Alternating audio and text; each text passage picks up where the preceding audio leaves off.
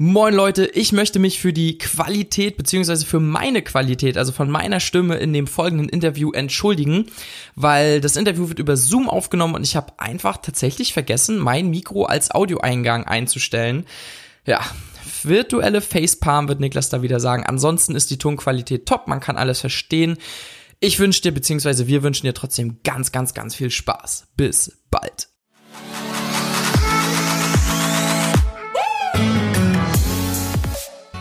Also Aufzeichnung läuft. Moin, moin Leute und herzlich willkommen zu einer neuen Podcast-Folge im Podcast Schüler an die Macht. Und wir haben uns natürlich jetzt in der letzten Zeit ein bisschen mehr auf die Interviews spezialisiert, wollen einfach Leuten, die ähm, ja das Thema Schule, äh, entweder denen das Thema Schule am Herzen liegt oder die sehr doll ins Thema Schule oder als Schüler integriert sind und unbedingt eine Stimme geben, die dort was zu sagen haben. Und wir haben heute die Maike eingeladen. Und Maike, magst du mal ganz kurz Hallo sagen? Ja, hallo, schön, dass ich heute da sein darf. Ich freue mich schon auf unser Interview. Wir freuen uns auf jeden Fall auch. Ähm, ich bin heute übrigens alleine. Niklas ist nicht da, der ist in der Heimat, der kommt übrigens auch aus Baden-Württemberg. Also, ähm, wenn ihr wollt, könnt ihr ihn privat nachher treffen. Und ja, als allererstes würde ich dir ganz gerne fünf Einstiegsfragen stellen, damit der Zuhörer vielleicht eine ganz, so einen ganz groben Abriss von dir hat äh, und dich sehr gut einschätzen kann. Also, mhm. die erste Frage ist, wohin würdest du reisen, wenn dir eine Fluggesellschaft 100% Rabatt geben würde? Also sie sagt dir, du kannst hinreisen, wo du möchtest. Wo würdest du hin? Mhm. Also ich würde am liebsten nach Spanien reisen, ist zwar nicht so weit weg, aber ich lerne als Ausgleich zu der ganzen Mathematik auch nebenbei Spanisch und ich liebe dieses Land einfach. Oh, das ist, das ist, ja, die meisten nehmen immer so sonst wie weit weg eine halbe Weltreise. Du bleibst in Europa.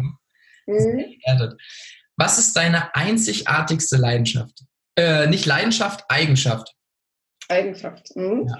Also ich würde sagen, dass ich sehr, sehr geduldig bin. Also mich kann man immer wieder was fragen und auch ja auch bei Freunden. Da kann ich wirklich, die können, ich kann ihnen sehr, sehr viel verzeihen. Also ich bin ein sehr geduldiger Mensch und ja, gebe auch immer wieder neue Chancen. Sehr, das ist super und super selten heutzutage, muss ich sagen. Mhm. An welchem Moment aus deinem Leben erinnerst du dich am allerliebsten zurück? Oh, das ist eine schwierige Frage. Es gibt ja. viele Momente, aber eigentlich so der ähm, ja, Moment ist, ähm, wo ich schwimmen gelernt habe. Cool. Da kann ich vielleicht ganz kurz auch was für den Hörer dazu sagen. Also ich ja. habe eine Körperbehinderung, also ich habe ähm, nur Hände, die an den Schultern hängen. Und da war natürlich das Schwimmenlernen eine ganz große Besonderheit. Und ich habe das im Meer gelernt, damals auch entweder, ich vermute sogar in Spanien mit meinem Papa und der hat mir das dann beigebracht und das ist einfach so ein Moment, an den ich mich sehr, sehr gerne zurückerinnere. Kannst, also gehst du auch schwimmen ab und zu, oder? Ja, genau. Also meine, ja, also eine meiner Leidenschaften ist wirklich Schwimmen gehen. Das ist auch ein toller Ausgleich für mich, weil ich doch nicht so viel Sport machen kann, aber Schwimmen mache ich eigentlich fast einmal die Woche. Boah, das und ich schwimme dann, dass ich die, also ich lege die Arme so an und schwimme nur mit den Beinen. Ja. Das könnt ihr ja alle mal ausprobieren, ja. wenn ihr wollt. Das ist gar nicht so einfach, habe ich mir sagen lassen. Super schwer, super schwer mhm. auf jeden Fall. Boah, also allerhöchsten Respekt dafür, wirklich, wirklich cool. Ähm, dritte, äh, vierte Frage, was ist dein Lieblingsessen? Mm, oh, das ist, ähm, ich würde sagen, Quiche Lorraine.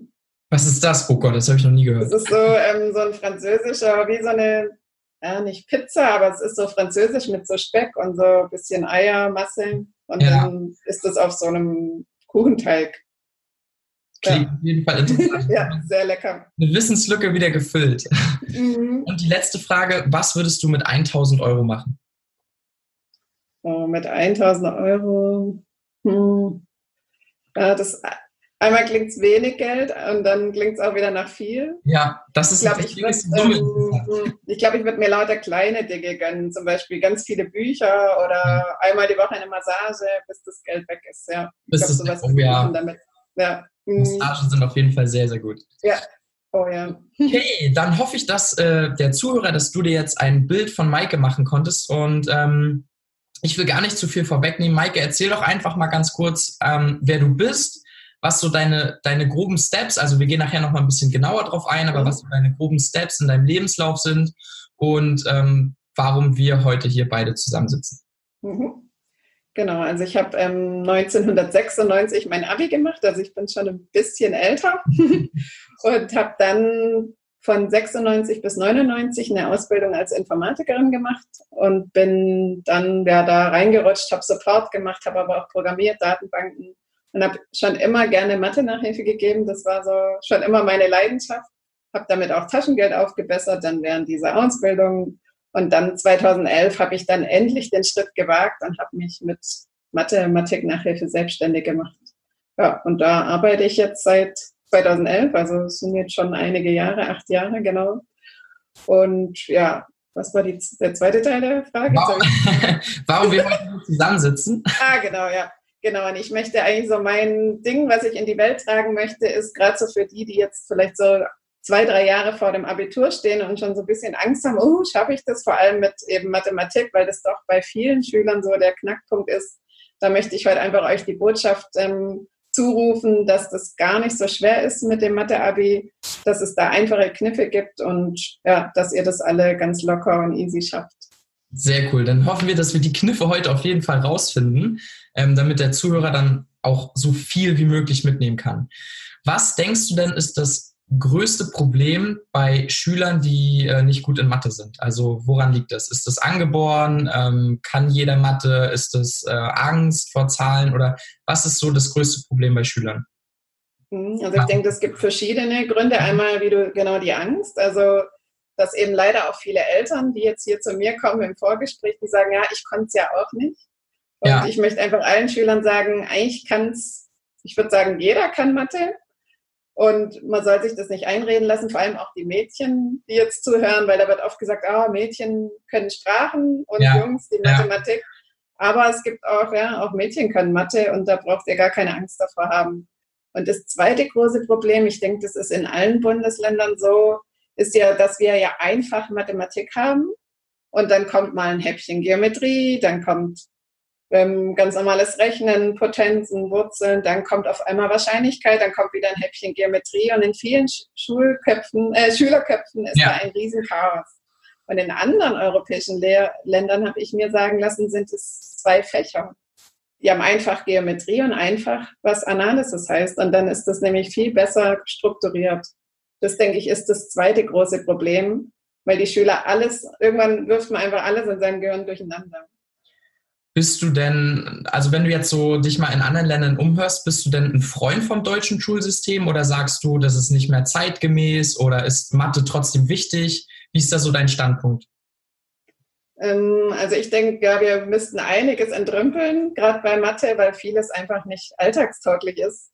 Ich würde sagen, zum Beispiel Dreisatzprozente müsste viel mehr in den Vordergrund gestellt werden oder auch, wie mache ich eine Einkommensteuererklärung oder mhm wie rechne ich Brutto-Netto aus oder wie ja. wird mein Lohn mal, sowas würde ich, weil wer muss denn irgendwann mal noch eine Kurve diskutieren? Das braucht kein Mensch mehr.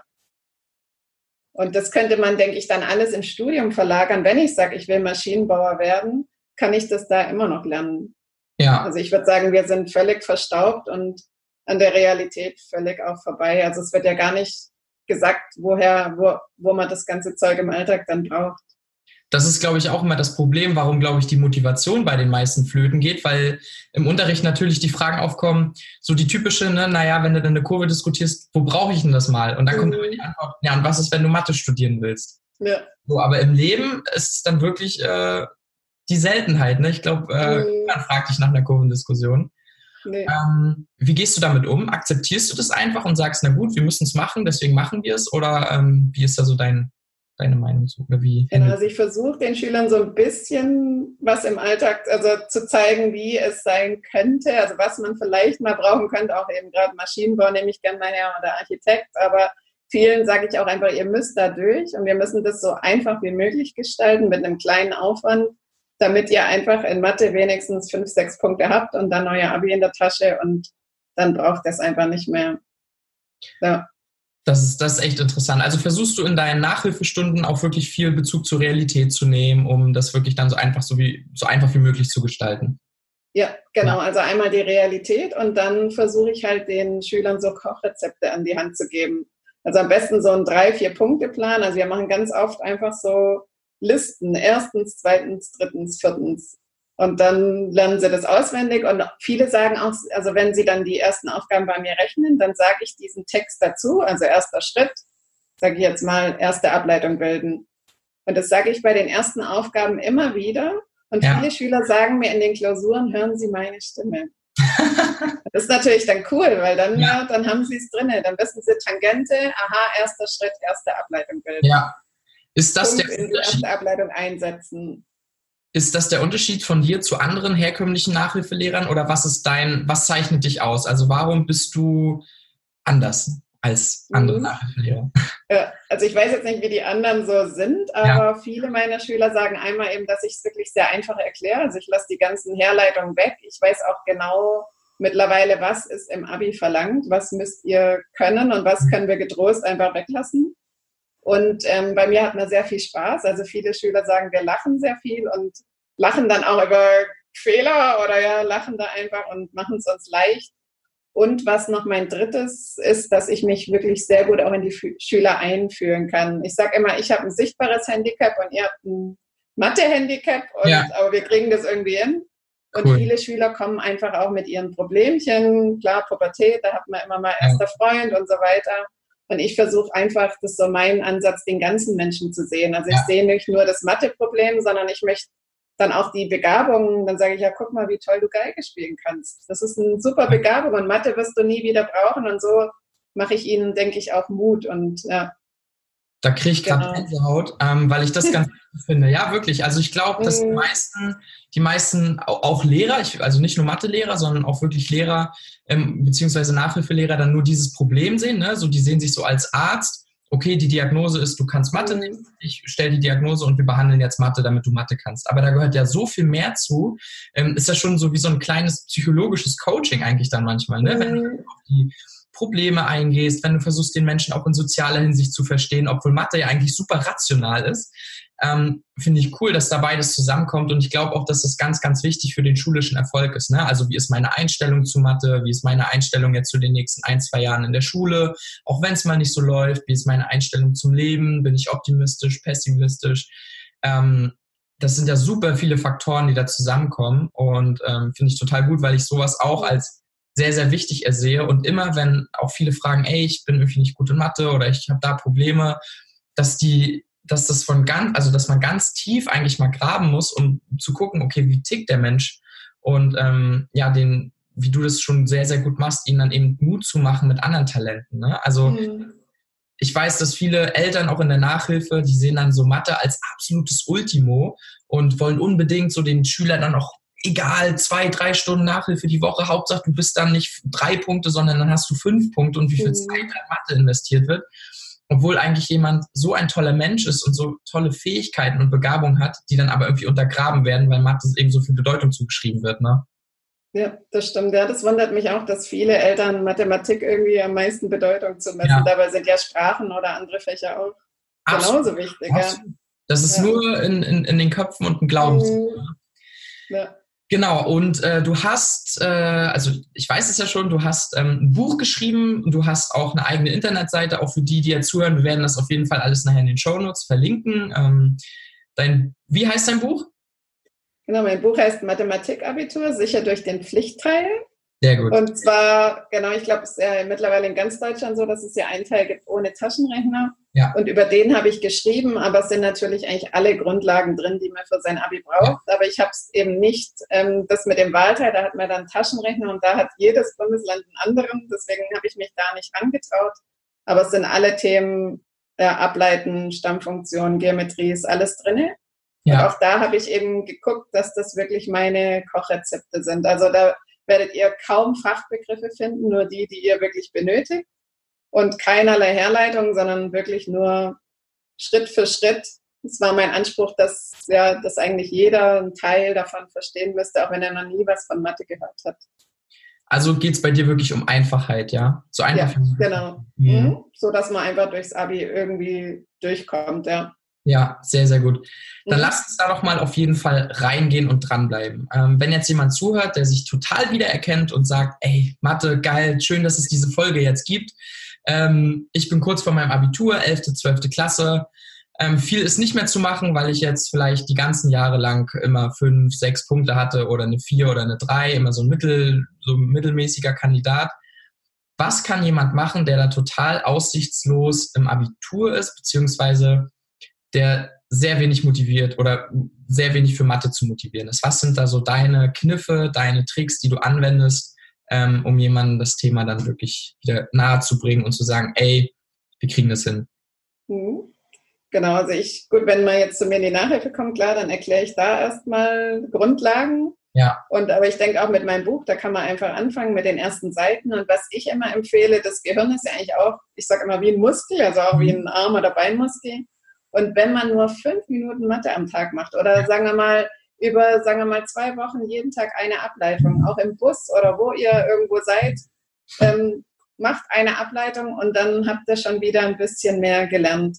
Und was ich auch noch als tollen Tipp mir jetzt überlegt habe, so vor ein paar Monaten, jeder hat ja mittlerweile sein Smartphone dabei, im Bus, im Zug, überall. Macht euch ähm, Karteikarten und fotografiert die dann ab. Zum Beispiel auf der Vorderseite Tangentengleichung, auf der Rückseite dann die Tangentengleichung ausgeschrieben. Macht euch Fotos und wischt da durch, sobald ihr mal ein paar Minütchen Zeit habt. Ja. Und dann habt ihr wirklich schon richtig viel für Mathe getan, ohne das überhaupt zu merken.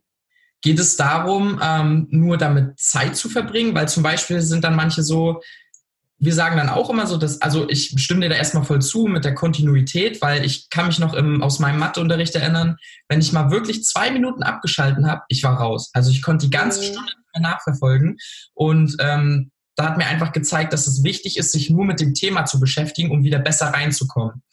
Ähm, wenn jetzt aber jemand sagt, okay, ich würde mich gern fünf Minuten mit Mathe beschäftigen, aber ich kann wirklich nichts lösen. Also ich sitze dann davor und ich kann gar nichts lösen. Ich gucke mir das zwar fünf Minuten oder zehn Minuten jeden Tag an, aber ich kann nichts machen, weil ich wirklich nichts kann. Was sollen diese Schüler tun? Ja, das ist also, das ist natürlich ja, eigentlich würde ich mir, glaube ich, dann wirklich vielleicht ein, zwei professionelle Stunden wirklich holen, egal da, wo ihr wohnt, damit ihr einfach wieder so einen Einstieg bekommt. Und dann wäre oder eben mein Buch lesen. Das klingt zwar blöd, dass ich es jetzt schon ja, wieder anspreche, ja. aber ich habe vorne natürlich erstmal die ganzen Erklärungen. Und ich denke, wenn man sich das durchliest und dann die einfachen Übungen macht, dann kommt man auch wieder rein, dann hat man auch wieder Spaß dabei. Und es gibt natürlich auch YouTube. Da würde ich aber ganz genau gucken, welche Kanäle da gut sind und dann damit einfach mal mir das anhören und gucken oder auch den Lehrer mal um Hilfe bitten und sagen, hier, ich würde gerne besser werden, was soll ich tun? Ja, ähm, Gibt es da eine, also ich weiß, dass es bei den meisten ähm, gar nicht um die Rechnung an sich geht, also das verstehen die dann. Die meisten Schüler haben das Problem, die sehen die Aufgabe und sehen den Wald vor lauter Bäumen nicht und wissen den Anfang nicht. Mhm. Wenn dann jemand den Anfang vorgibt, heißt, du musst jetzt die Ableitung bilden oder ja. was auch immer der erste Schritt ist, dann ist es kein Problem, weil die Rechnung an sich ist verstanden und die Schritte kann man auch und man weiß, wie man ableitet. Aber für die meisten ist, glaube ich, schwierig zu erkennen, was muss ich überhaupt jetzt machen, wenn dort steht, keine Ahnung, berechne den schrägen Wurf oder was auch immer. Ne? Also mhm. Also was, ja, lernt ihr das dann? Also bringst du den Schülern das dann so bei, dass die immer wissen, mit deinen Kochrezepten sozusagen, was der erste Schritt ist oder was, was kann man da machen? Ja, also genau, also was da sehr wichtig ist, wenn viel Text ist, nehmt euch einen Textmarker und markiert euch wichtige Wörter. Und ich sage den Schülern auch, die Signalwörter. Zum Beispiel Geschwindigkeit ist immer die erste Ableitung. Beschleunigung ist immer die zweite Ableitung. Und so machen wir uns auch wieder Tabellen und schreiben das alles auf. Und dann muss man es eben, ja, ein schwacher Schüler muss es dann einfach auswendig lernen. Ja, genau, genau. Genau, und dann klappt das recht gut. Also am besten auch solche Signalwörter dann immer gucken. Wachstumsgeschwindigkeit kommt, ganz oft in Textaufgaben oder Tangente, Wendepunkt, dann weiß man genau, Wendepunkt heißt, okay, ich muss erstmal drei Ableitungen machen und so muss man das einfach in seinem ja. Gehirn verknüpfen, ja. Ja, also wirklich stur auswendig lernen, dass du mm, weißt, ja. bei welchem Schlagwort dann zustande kommt. Ja, genau, ja. Und ähm, ist es dann meistens so, dass die meisten Schüler, die nicht gut sind, dann ein Motivationsproblem haben oder kann jeder wirklich zumindest ein bisschen gut in Mathe werden? Also ich würde sagen, jeder kann das, wenn man eben diese Tipps beherzigt, wirklich jeden Tag eine Ableitung oder später dann jeden Tag eine Gleichung, jeden Tag eine Stammfunktion. Ich mache das dann immer so gestückelt, jetzt eine Woche das, eine Woche das. Und dann ja, denke ich, dass doch jeder Schüler, weil eigentlich ist Mathe ja was Logisches. Es ja. gibt ja nicht tausend Ausnahmen wie jetzt, wenn man Französisch lernt oder, also ich kann ja. selber kein Französisch, aber ich habe gehört, da sind sehr viele Ausnahmen drin. Sondern Mathe ist ja wirklich stur, das ist ja Lernen, das ist immer gleich. Und das müsste ja, also eigentlich auch ein sehr schwacher Schüler muss zumindest, sage ich mal, fünf Punkte hinbekommen. Ja.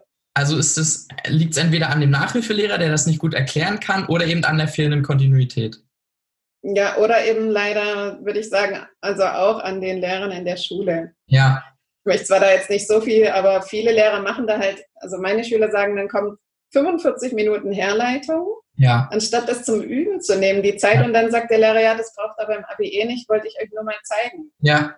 Ja, ja. Und dann haben nämlich, so wie du sagst, dann haben die schwachen Schüler alle schon abgeschaltet oder sagen wir mal 90 Prozent. Ja.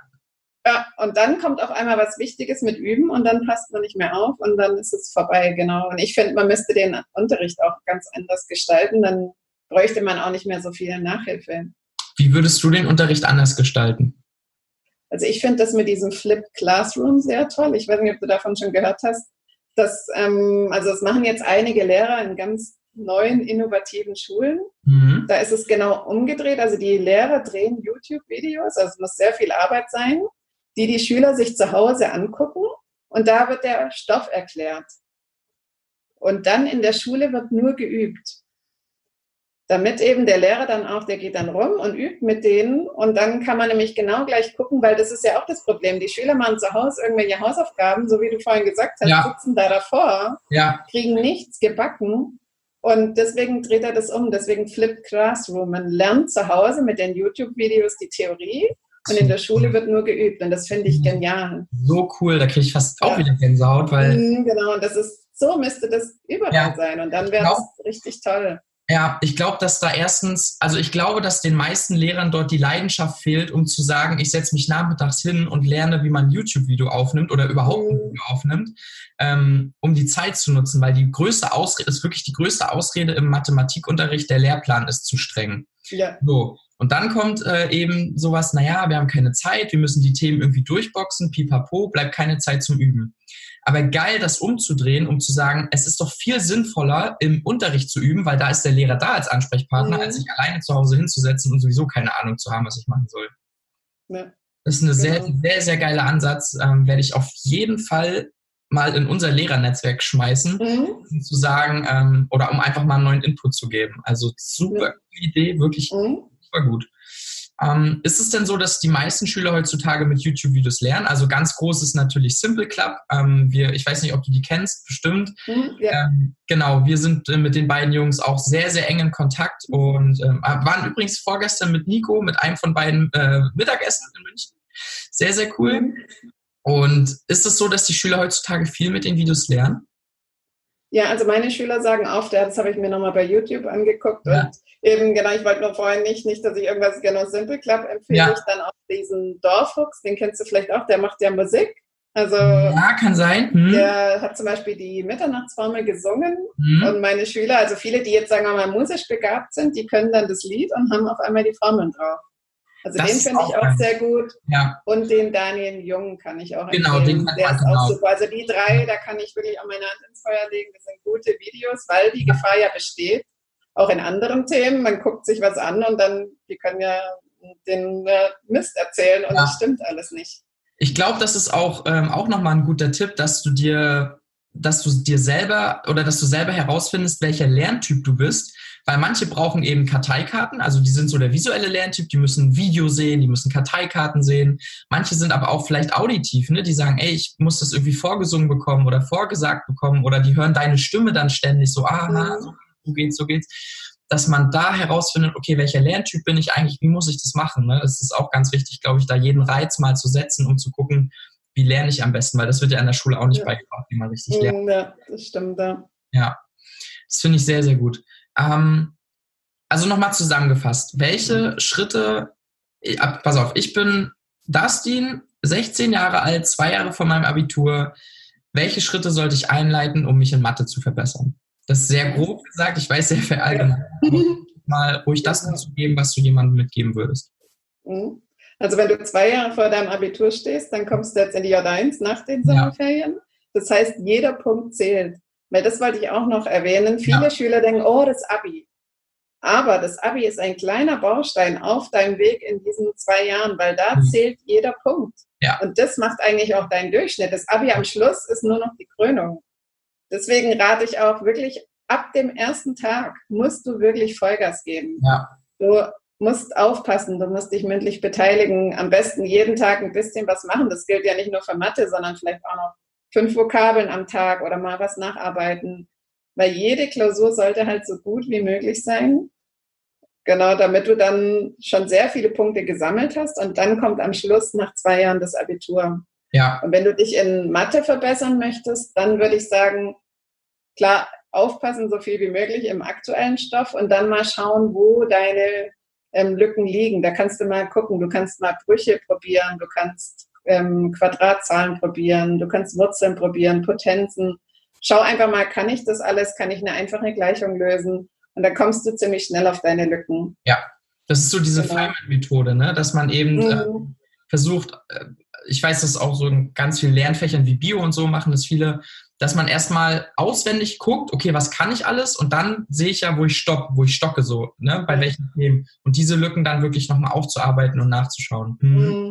Zum Beispiel war das bei äh, Niklas auch so, der hat in der 11. Klasse irgendwann im Bus mit einem, hat sich mit einem Kumpel unterhalten und hat dann mitbekommen, okay, verrückt, die Noten, die ich jetzt bekomme, ziehen ja schon in mein Abitur rein. Mhm. Und er hat sich tatsächlich dann in der 11.2 und äh, 12.1 und 12.2 ähm, von 5 auf 11 Punkte verbessert in Mathe. Also weil er dann irgendwie ja. verstanden hat, okay, es ist ganz wichtig, alles, was ich jetzt bekomme an mhm.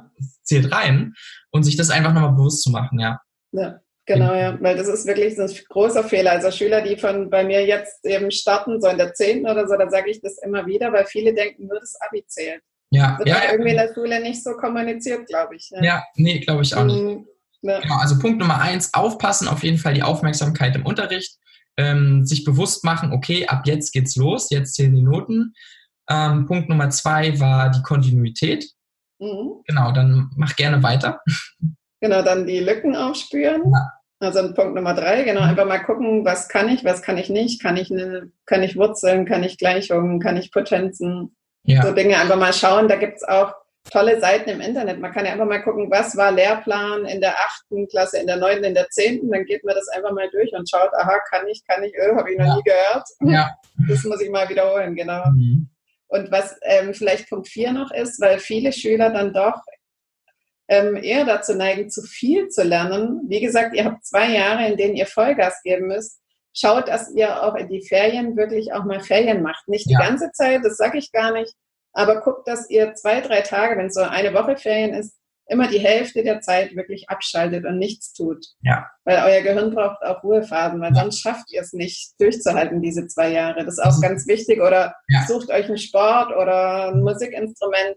Schaut einfach nach einem Ausgleich. Das ist auch sehr, sehr wichtig. Ganz, ganz wichtig. Das ist eben auch diese Aufmerksamkeit. Das geht ja schon im Unterricht los, dass ich auch, ich merke das auch zum Beispiel in, in Meetings oder in Gesprächen mit Erwachsenen, dass auch Erwachsene sich nicht 45 Minuten lang konzentrieren können. Also unser Gehirn ist dafür mhm. gar nicht ausgelegt und wir kriegen ja.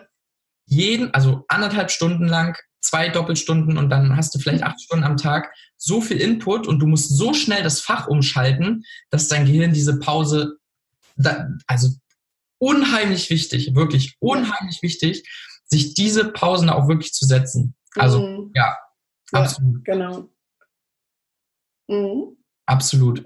Ähm, sehr, sehr wichtig, genau. Super, super, also vier super, super schöne Tipps. Ähm, Jetzt habe ich meine Frage vergessen.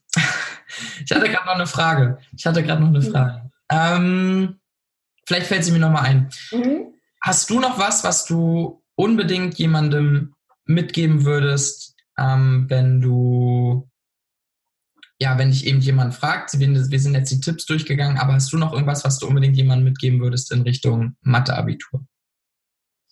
Also auf jeden Fall denkt nicht so an das schreckliche Mathe-Abi, sondern geht da richtig cool rein und ja, und wenn ihr es versemmelt, ist ja auch nicht schlimm, weil es sind ja ganz, ganz viele Fächer. Und wie wir vorhin schon gesagt haben, jeder hat seine Stärken woanders. Ja. Schaut einfach, dass ihr in Mathe so viele Punkte wie möglich schafft und aber setzt euch da auch nicht zu sehr unter Druck, sondern schaut, dass ihr auch irgendwie Freude daran habt. Auch mhm. wenn ihr jetzt vielleicht denkt, oh Mist, Mathe hat mir noch nie Spaß gemacht. Also ich habe einige Schüler, die mir jetzt vor den Sommerferien gesagt haben, hey, seit ich bei dir bin, macht es zum Teil richtig Spaß. Was? Und schaut einfach mal, weil eigentlich macht Mathe auch Spaß, finde ich jetzt gut für mich, ist ja. auch die Leidenschaft, aber ja. oder löst mal ein Sudoku oder das ja. hat ja alles was mit Mathe zu tun oder auch ähm, backt mal einen Kuchen. Da habt ihr automatisch Mathe drin. Das merkt ihr gar nicht, wenn ihr einen, einen, einen Teig verdoppeln müsst und guckt einfach mal auch, wo ist überall Mathe, auch in der Natur und eigentlich ist es was ganz Tolles und äh,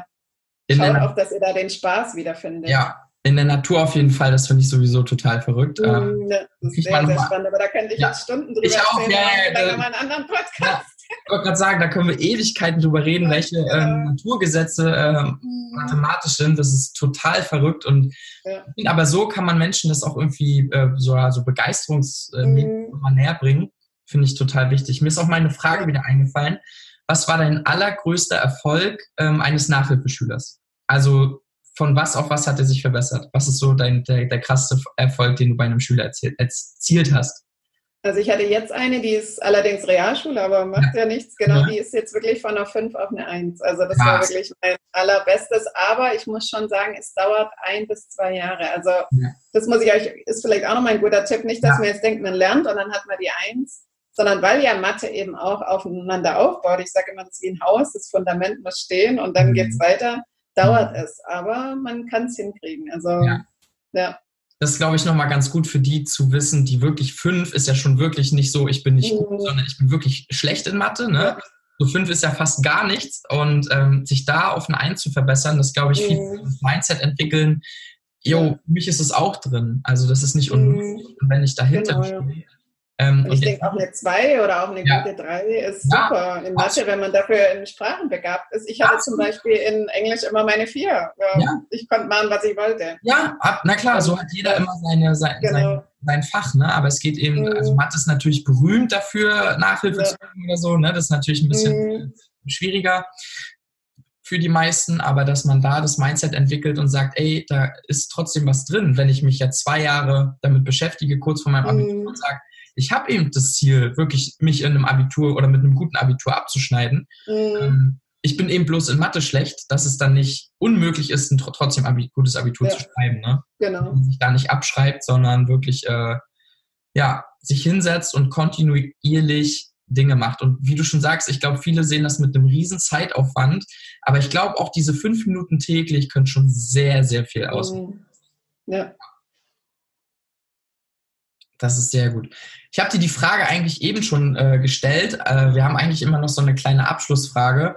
Mhm. Ähm, was würdest du der fiktiven Person Anna, 16 Jahre, ganz gerne für ihr Abitur mit auf den Weg geben?